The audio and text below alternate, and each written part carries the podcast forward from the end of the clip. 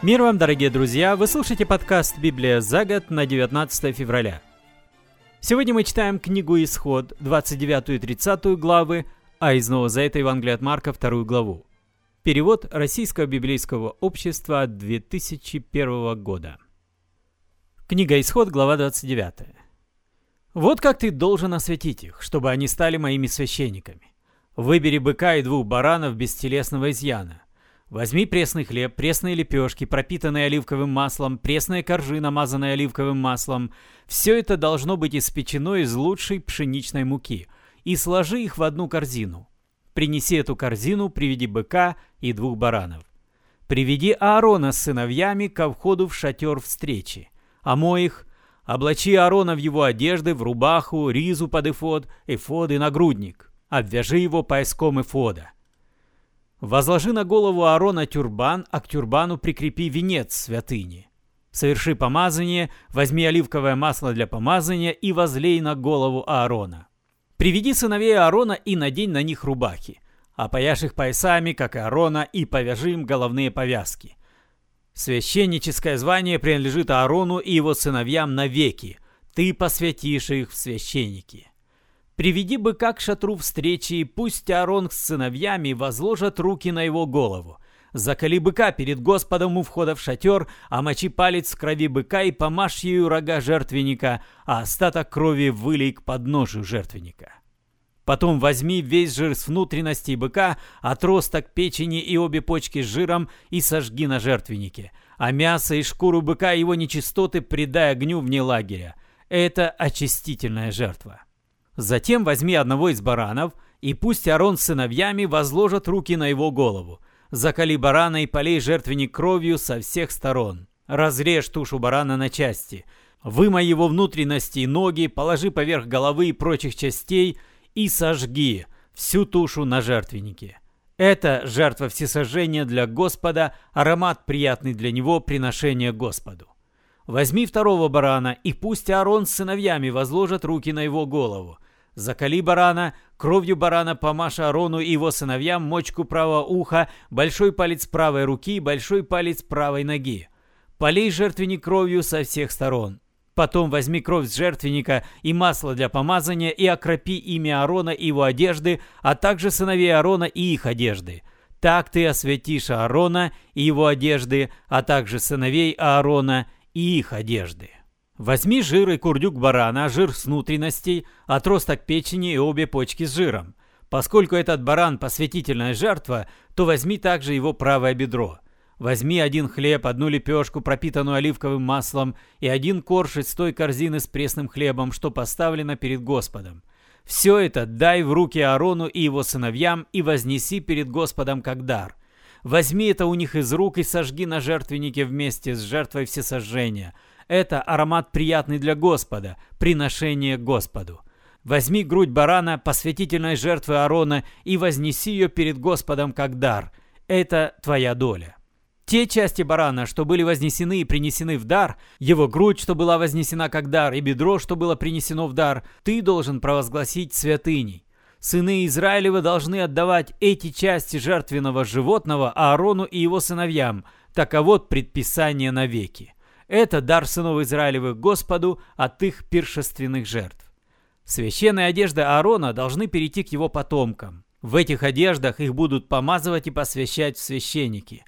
Пусть потомок Аарона, когда станет священником после него и будет входить в шатер встречи и служить в святилище, носит эти одежды семь дней подряд. Возьми мясо барана, посвятительной жертвы, и свари на святом месте – Пусть Аарон с сыновьями ест это мясо, а также хлеб, что в корзине у входа в шатер встречи. Они должны сами съесть жертвы, принесенные при их очищении, посвящении в священники и освящении. Посторонний этого есть не может, это святыня. И если мясо и хлеб посвятительной жертвы останется до утра, сожги все, что осталось. Никто не должен этого есть, ибо это святыня. Сверши над Аароном и его сыновьями все, что я тебе повелел – их поставление в священники должно длиться семь дней. Каждый день закалывай быка как очистительную жертву, совершай обряд очищения жертвенника и совершай помазание жертвенника, чтобы осветить его. Семь дней совершай очищение жертвенника и освящай его, и жертвенник станет святыней святынь. Все, что коснется его, станет святыней. Вот жертва, которую ты должен постоянно приносить на этом жертвеннике. Два годовалых барашка в день, одного приноси в жертву утром, а второго вечером. С первым барашком приноси в жертву одну десятую эфу лучшей муки, подмешав к ней четверть гина вручную приготовленного оливкового масла и совершай возлияние. Четверть гина вина. Второго барашка приноси в жертву вечером, с таким же хлебным приношением и таким же возлиянием, как и утром. Это аромат приятный Господу, приношение Господу. Это всесожжение вы должны совершать постоянно, из поколения в поколение, пред Господом у входа в шатер встречи, где я буду пребывать во время встречи с вами и говорить с тобою. Там я буду пребывать во время встречи с сынами Израилевыми, и освятится то место славой моей. Я освящу шатер встречи и жертвенник, освящу Аарона с сыновьями, чтобы они были моими священниками. Я буду обитать среди сынов Израилевых и буду их Богом, и они будут помнить, что я Господь, их Бог, который вывел их из Египта, чтобы обитать среди них. Я Господь, их Бог. Глава 30. Сделай из акации жертвенник для воскурения благовоний. Пусть он будет квадратным, локоть в длину и локоть в ширину, а высота его пусть будет два локтя. Его рога должны составлять с ним единое целое. Покрой чистым золотом его верх, стороны и рога и обведи его золотой каймой. Сделай два золотых кольца и прикрепи их под каймой по бокам, чтобы вставлять в них шесты для ношения жертвенника. Сделай шесты из акации и покрой их золотом. Поставь этот жертвенник перед завесой, за которой находится ковчег договора, перед навершием, над которым я буду пребывать во время встречи с тобой. Пусть Аарон воскуряет на этом жертвеннике благовония каждое утро, когда приходит поправлять лампы, и каждый вечер, когда приходит зажечь их. Это воскурение благовоний перед Господом должно совершаться постоянно, из поколения в поколение. Не совершайте на этом жертвеннике ни иных воскурений, ни всесожжений, ни хлебного приношения, ни возлияния. Пусть раз в год Аарон совершает над рогами жертвенника обряд очищения жертвенника кровью очистительной жертвы.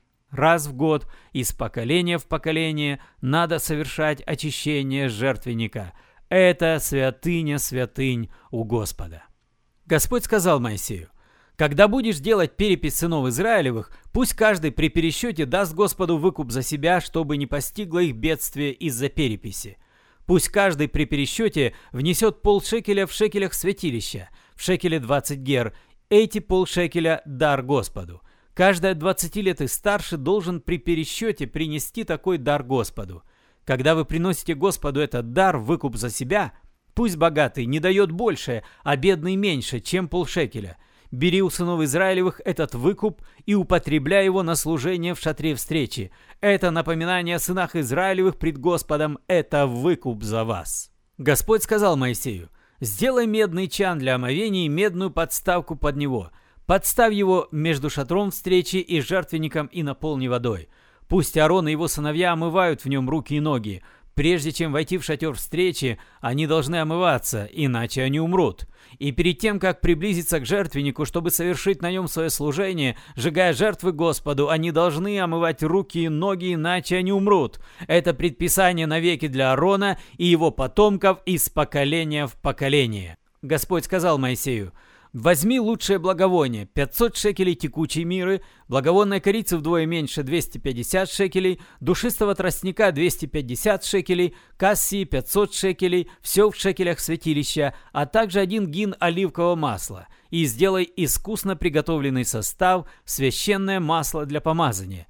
Это священное масло – Помашем шатер встречи, ковчег договора, стол со всеми сосудами, светильник с его принадлежностями, жертвенник для воскурений, жертвенник для всесожжений и его утварь и чан с подставкой. Освети все это, и оно станет святыней святынь. Все, что коснется этих предметов, станет святыней.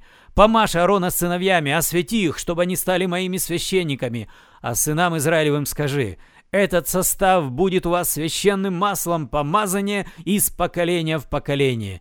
Им нельзя умощать посторонних. Не делайте для себя подобного состава. Это святыня. Пусть он будет для вас святыней. Всякий, кто сделает для себя подобный состав или умастит им постороннего, будет отторгнут от своего народа. Господь велел Моисею, Возьми душистые вещества, натавши, хелит и голбан, пополам с чистым ладаном, и сделай из них благовония для воскурений, искусно приготовленный состав, смешанный с солью, чистый, священный.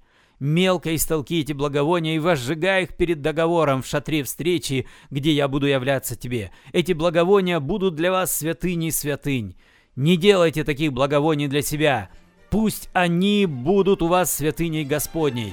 Всякий, кто сделает такие благовония, чтобы самому вдыхать их запах, будет отторгнут от своего народа.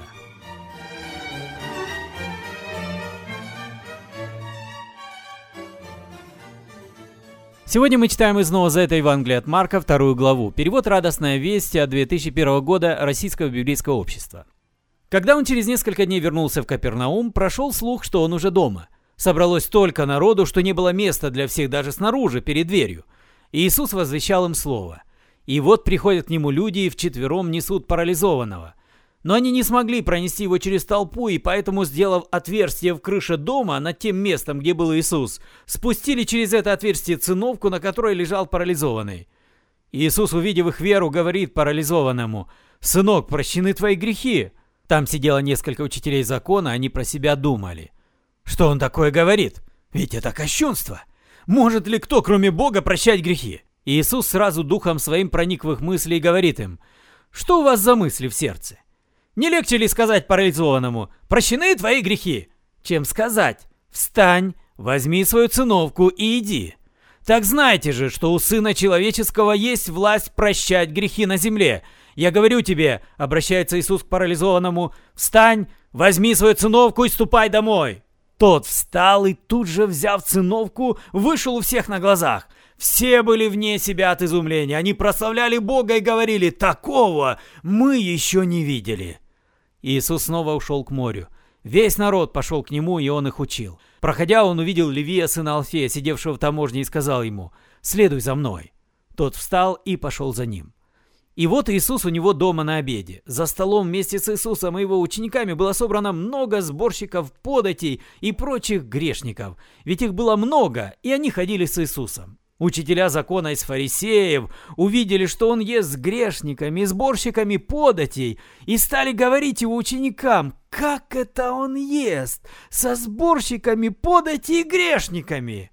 Иисус услышал и говорит им, нездоровые нуждаются во враче, а больные – я пришел призвать не праведников, а грешников.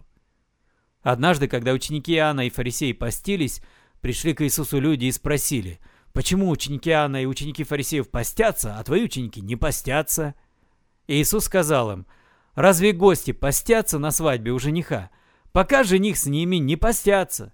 Но наступят дни, когда отнимут у них жениха, вот тогда в тот день и будут поститься. Никто не ставит заплаты из новой ткани на старую одежду, иначе потянет на себя заплата ветхую ткань, и дыра станет еще хуже. Никто не наливает молодое вино в старой мехи, иначе прорвет вино мехи, и вино пропадет, и мехи.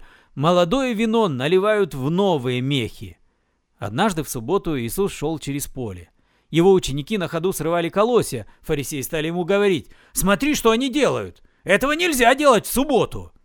«Разве вы никогда не читали, — говорит им Иисус, — что сделал Давид, когда был в нужде и когда сам он и люди его голодали?